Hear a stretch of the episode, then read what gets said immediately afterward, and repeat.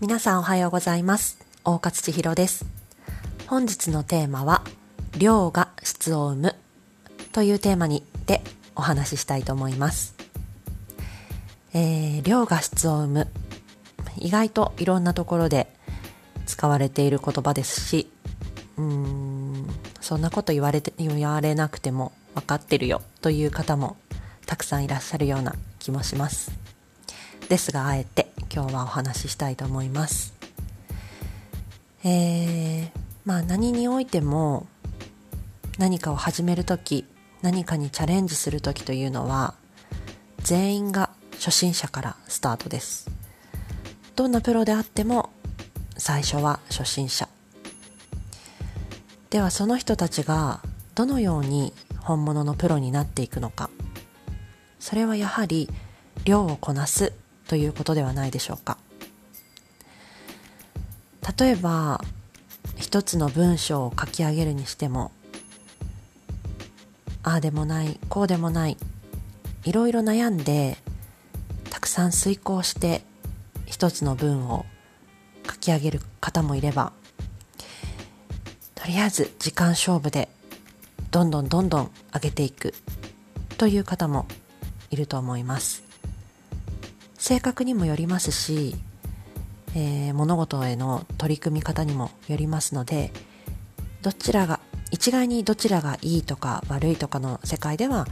ないのかなと思います。ただ、えー、私が気をつけている個人的に気をつけている点としては、最初は質がいいものは逆立ちしても出せない。であればとにかく量をこなそう。たくさんやることが自分へのトレーニング自分への課題になると思い時間を区切ってもうここまでにはやりきる。もう何においてもここで自分のゴールを出す。ということで取り組んでいます。そして人よりも一つのことをたくさんやるっていうことが量が自信につながるというふうに感じています、まあ、量が質を生むということなんですけれどもまず実感としてあるのは量が自信を生む、ま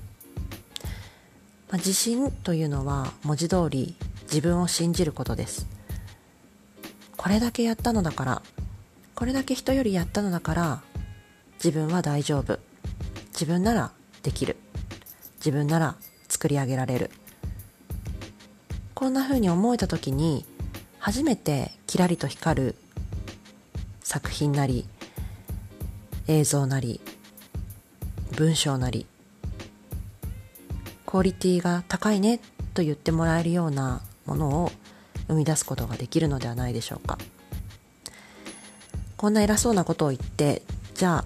自分ができているかというとまあそれは私も時勢を踏まえてというお話でしたが皆さんはいかがですか？質を追い求めて何も生み出せていないっていうようなことありませんか？もし心当たりがあるようでしたらぜひ一度とにかくどんどんやってみる。とにかく量に取り組むということをやってみてください何かが少し変わるような気がします